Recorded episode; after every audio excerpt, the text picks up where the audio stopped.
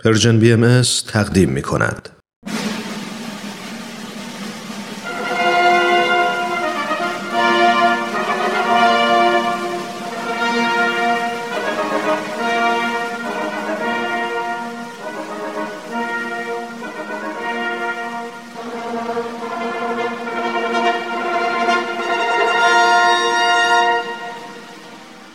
تاریخ به روایت مورخ من کتاب تاریخ نبیل رو از ترنم دوستم گرفتم که بخونم. این کتاب یه قسمت از تاریخ ایرانه که تا حالا نشنیده بودم. کتابو که باز کردم خود نبیل که اونو نوشته شروع کرد با من حرف زدن. خیلی عجیب بود ولی خیلی هم برام جالب بود. این تاریخ یه بخش از کاری از گروه نمایش رادیو پیام دوست تهیه کننده و کارگردان امیر یزدانی. فصل دوم.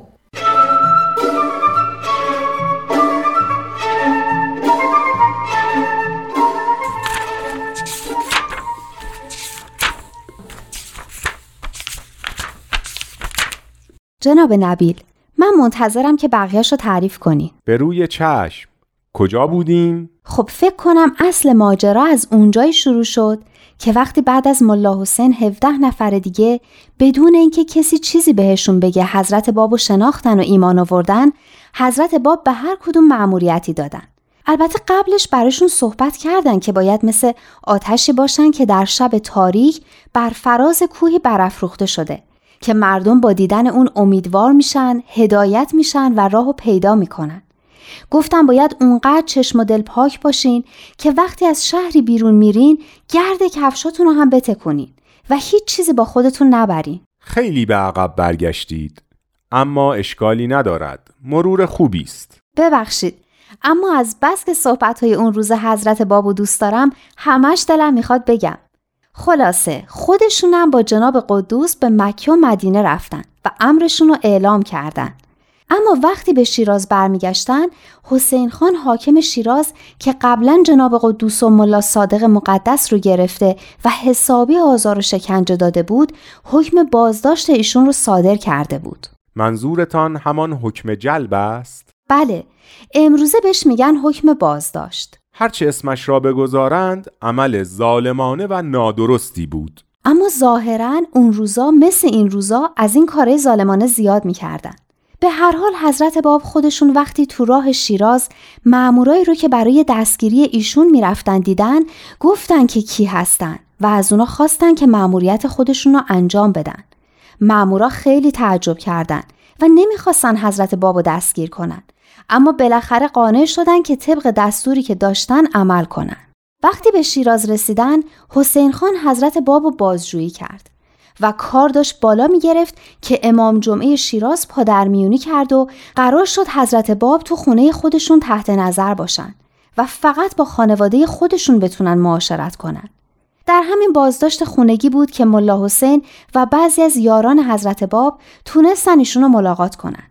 اما شاید از همه مهمتر نماینده شاه و یکی از بزرگترین علمای ایران سید یحیی دارابی بود که بعد از سه جلسه چنان ایمانی آورد که هیچ کس حریفش نمی‌شد. مسجد وکیل را فراموش کرده اید؟ آخ ببخشید جا انداختم.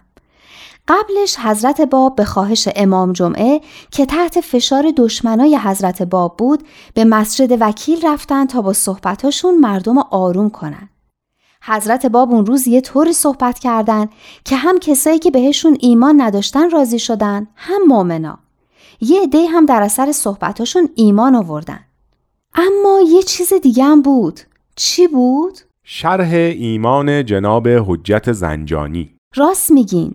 جناب حجت زنجانی هم مثل جناب یحیی دارابی پدر عالم و مشهوری داشت و خودش مورد اعتماد شاه بود و محبوبیت و شهرت زیادی در بین مردم داشت. شرح ایمان ایشان را به خاطر دارید؟ بله. جناب حجت همین که خبر ادعای حضرت بابو شنید ملا اسکندر شاگرد مورد اعتمادش رو فرستاد تا تحقیق کنه. ملا اسکندر همین که حضرت بابو ملاقات کرد ایمان آورد و کتاب قیوم الاسما رو برای استاد خودش برد. جناب حجت همین که صفحه اول این کتاب خوند گفت من شهادت میدم که این کتاب از همون منبعی صادر شده که قرآن و به علمایی که اون موقع با هم جلسه داشتن گفت که به حضرت باب ایمان آورده. دیگه فکر کنم همشو گفتم. درسته؟ بله مرحبا. فقط میدانی این کتاب قیوم الاسما چه کتابی بود؟ خب از آثار حضرت باب بود. بله اما این همان تفسیر سوره یوسف بود که شب اول که رسالت خودشان را بر ملا حسین آشکار کردند نازل فرمودند.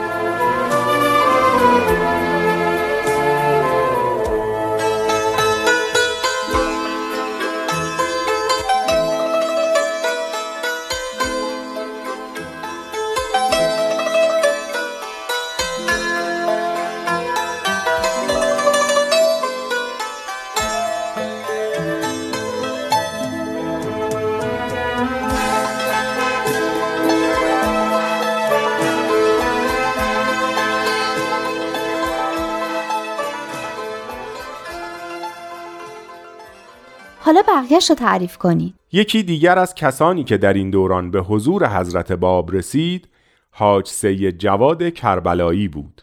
فکر کنم قبلا اسمش رو شنیدم.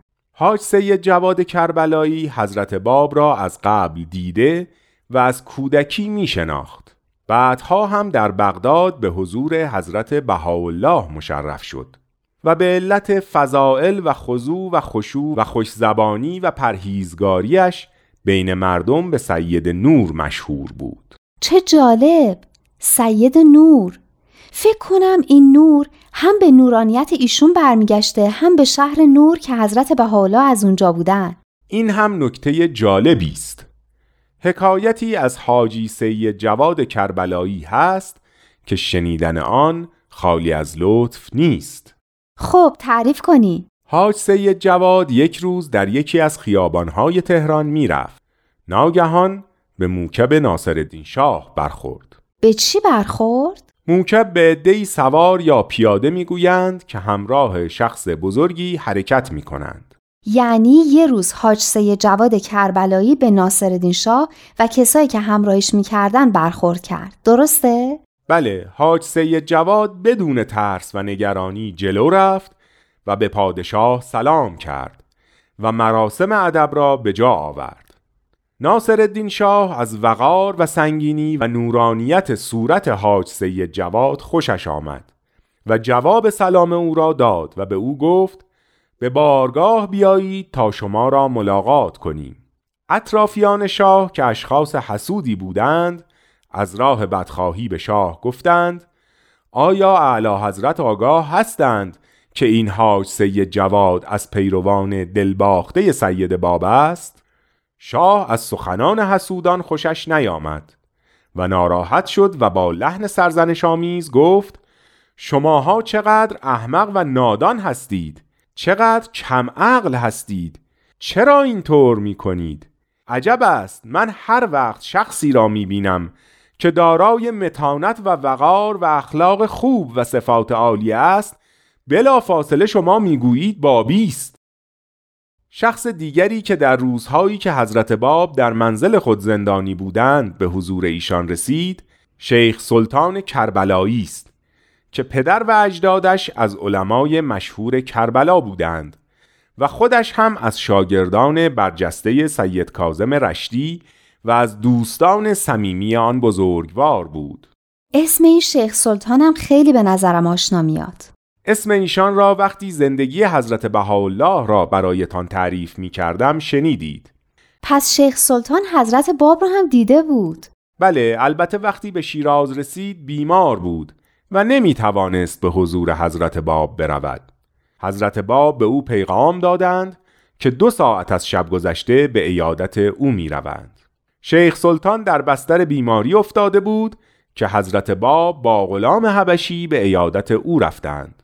حضرت باب به غلام حبشی فرمودند که چند قدم جلوتر فانوس را ببرد و وقتی به مقصد رسیدند فانوس را خاموش کند. چرا؟ برای اینکه کسی متوجه ایشان نشود و خبر را به حسین خان حاکم فارس نرساند راست میگین یادم نبود که حضرت باب در بازداشت خونگی بودن شیخ سلطان بعدها خودش واقعه آن شب را برای من تعریف کرد و گفت حضرت باب به من پیغام داده بودند که قبل از ورود ایشان به اتاق چراغ را خاموش کنم.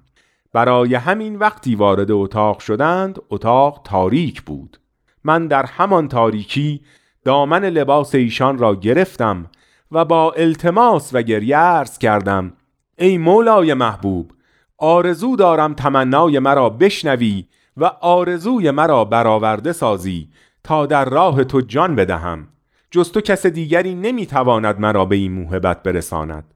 حضرت باب فرمودند ای شیخ سلطان من هم همین آرزو را دارم که در راه محبوب فدا شوم.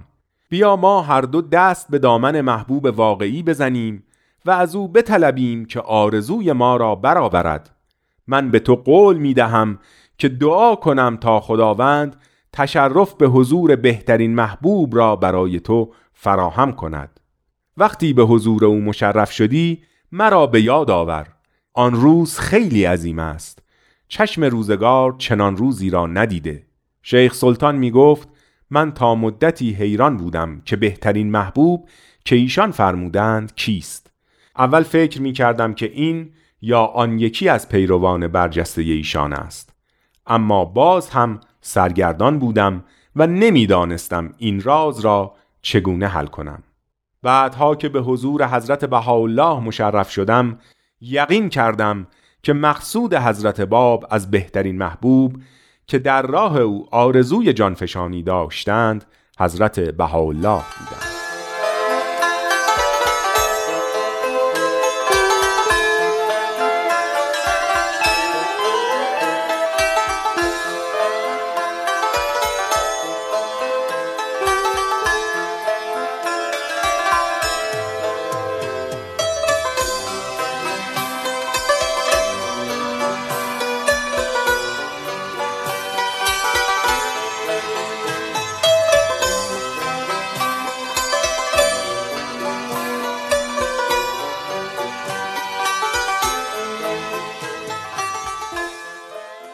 حال رسیدیم به نوروز سال 1262 هجری قمری. یعنی حدوداً دو سال بعد از اون شب تاریخی که ملا حسین به حضور حضرت باب رسید.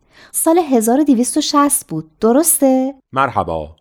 دو سال بعد حضرت باب در منزل خودشان نوروز را جشن گرفتند و به همسر و مادرشان اظهار محبت و عنایت فرمودند و با صحبتهای شیرین و محبت فراوان زنگ غم را از آینه دلهای آنها برطرف کردند. لابد همسر و مادر حضرت باب در اون روزا سختی های خیلی زیادی رو تحمل کرده بودند. بله اما آن روزها در مقابل آنچه قرار بود در آینده تحمل کنند روزهای خوشی برایشان بود. راست میگین. لاقل هرچی بود در کنار حضرت باب بودن بله در آن نوروز حضرت باب همه املاک و دارایی خود را به نام همسر و مادر خود کردند و در وسیعت نامه خود هم منزل و بقیه دارایی های خودشان را به مادر و همسرشان واگذار کردند و نوشتند که بعد از وفات مادرشان تمام املاک و دارایی ایشان به همسرشان برسد. پس خیلی هم نوروز شادی نبوده. حتما همسر و مادرشون هم از این نامه متوجه شدن که قراره در آینده چه اتفاقی بیفته. البته حضرت باب خبر همه وقایع آینده تا شهادت خودشان را به همسرشان داده بودند. حتما خانم خیلی صبوری بودن که تونستن این خبرها رو تحمل کنن. بله همسر ایشان از همان اوائل از مقام حضرت باب آگاه بودند و در عبادت و قوت ایمان به جز طاهره نظیر و مانندی نداشتند. من منتظرم که یه روز داستان تاهره رو هم برام بگین. خیلی دلم می‌خواد درباره این تاهره که این همه تعریفش رو می‌کنن بیشتر بدونم. وقت آن هم می‌رسد. پس همسر حضرت باب می‌دونستن که ایشون قرار شهید بشن؟ بله می‌دانستند. حضرت باب به ایشان گفته بودند و سفارش کرده بودند که کلمه ای از آنچه گفتهاند را به مادرشان نگویند و در بلایا صبور و به خواست الهی راضی باشند. یه جورایی دلم برای همسرشون میسوزه. هیچ کس دوست نداره همسرش رو از دست بده. اما فکر از دست دادن یه همچین همسری واقعا سخت و دردناک بوده. برای همین حضرت باب برای تسلی ایشان مناجاتی را روی ورقه ای نوشتند و به ایشان دادند و فرمودند هر وقت استراب و پریشانی تو زیاد شد این دعا را بخوان. من در خواب بر تو ظاهر می شوم و اندوه تو را از بین می برم چقدر قشنگ! خوش به حالشون. چه سعادتی داشتن. حالا که فکر می‌کنم می‌بینم همسری مثل حضرت باب داشتن به همه سختیاش میارزیده. این که آدم بدون هر وقت ناراحتی و غمی داره یه همچین حامی و تسلی دهنده ای داره هر غم و غصه رو از بین می‌بره. بله بعد از آن که حضرت باب ترتیب امور لازم را دادند و اسباب معاش همسر و مادرشان را هم فراهم کردند به منزل داییشان حاج میرزا سید علی رفتند. بعد همه یارانی را که هنوز در شیراز بودند به اصفهان فرستادند. پیداست که قرار بوده دوباره مشکلاتی پیش بیاد. همینطور بود. حسین خان فرمانروای فارس دائم به دنبال آن بود که بهانه‌ای برای آزار و اذیت حضرت باب پیدا کند. تا اینکه این بهانه را پیدا کرد.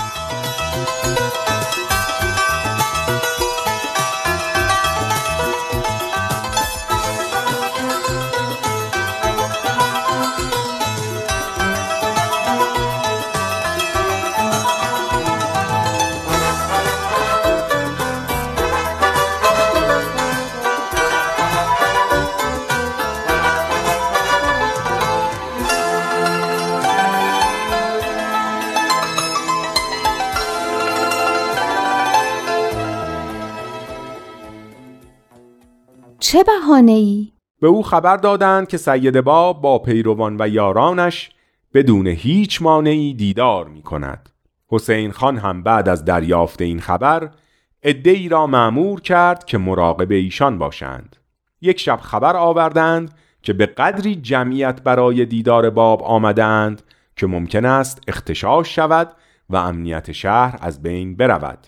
شایع شده بود که عده کسانی که شبها به دیدار باب می‌روند خیلی بیشتر از کسانی است که در دستگاه حکومتی مشغول کارند و در میان آنها اشخاص دانشمند و عالی رتبه هم هست. همون مامورا این خبر رو می‌دادن؟